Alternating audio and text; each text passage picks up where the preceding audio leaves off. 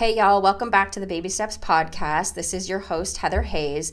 Today is just a short little nugget for you around giving yourself some grace when you're feeling a low energy. There's something that I think you need to hear today.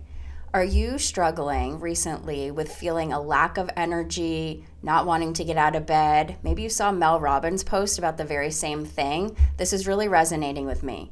And I want you to know that you're not depressed and you're not being lazy and you're not avoiding anything. You probably just accomplished something really big in your life and your body just needs some rest. And I want you to know that it's okay to take that.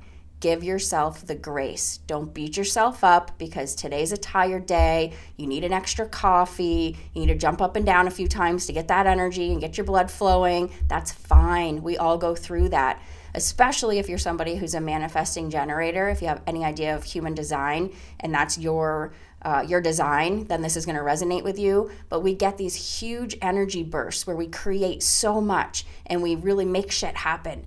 And then our body is just like, whoa, I need a I need a break. Like I just expelled so much creative awesomeness and now it's just time to regenerate and take a break. So give yourself that. Read a book, drink some hot tea, sit, take a nap if you want to. I give you permission. But don't beat yourself up. Give yourself the rest. Come back, slay it again.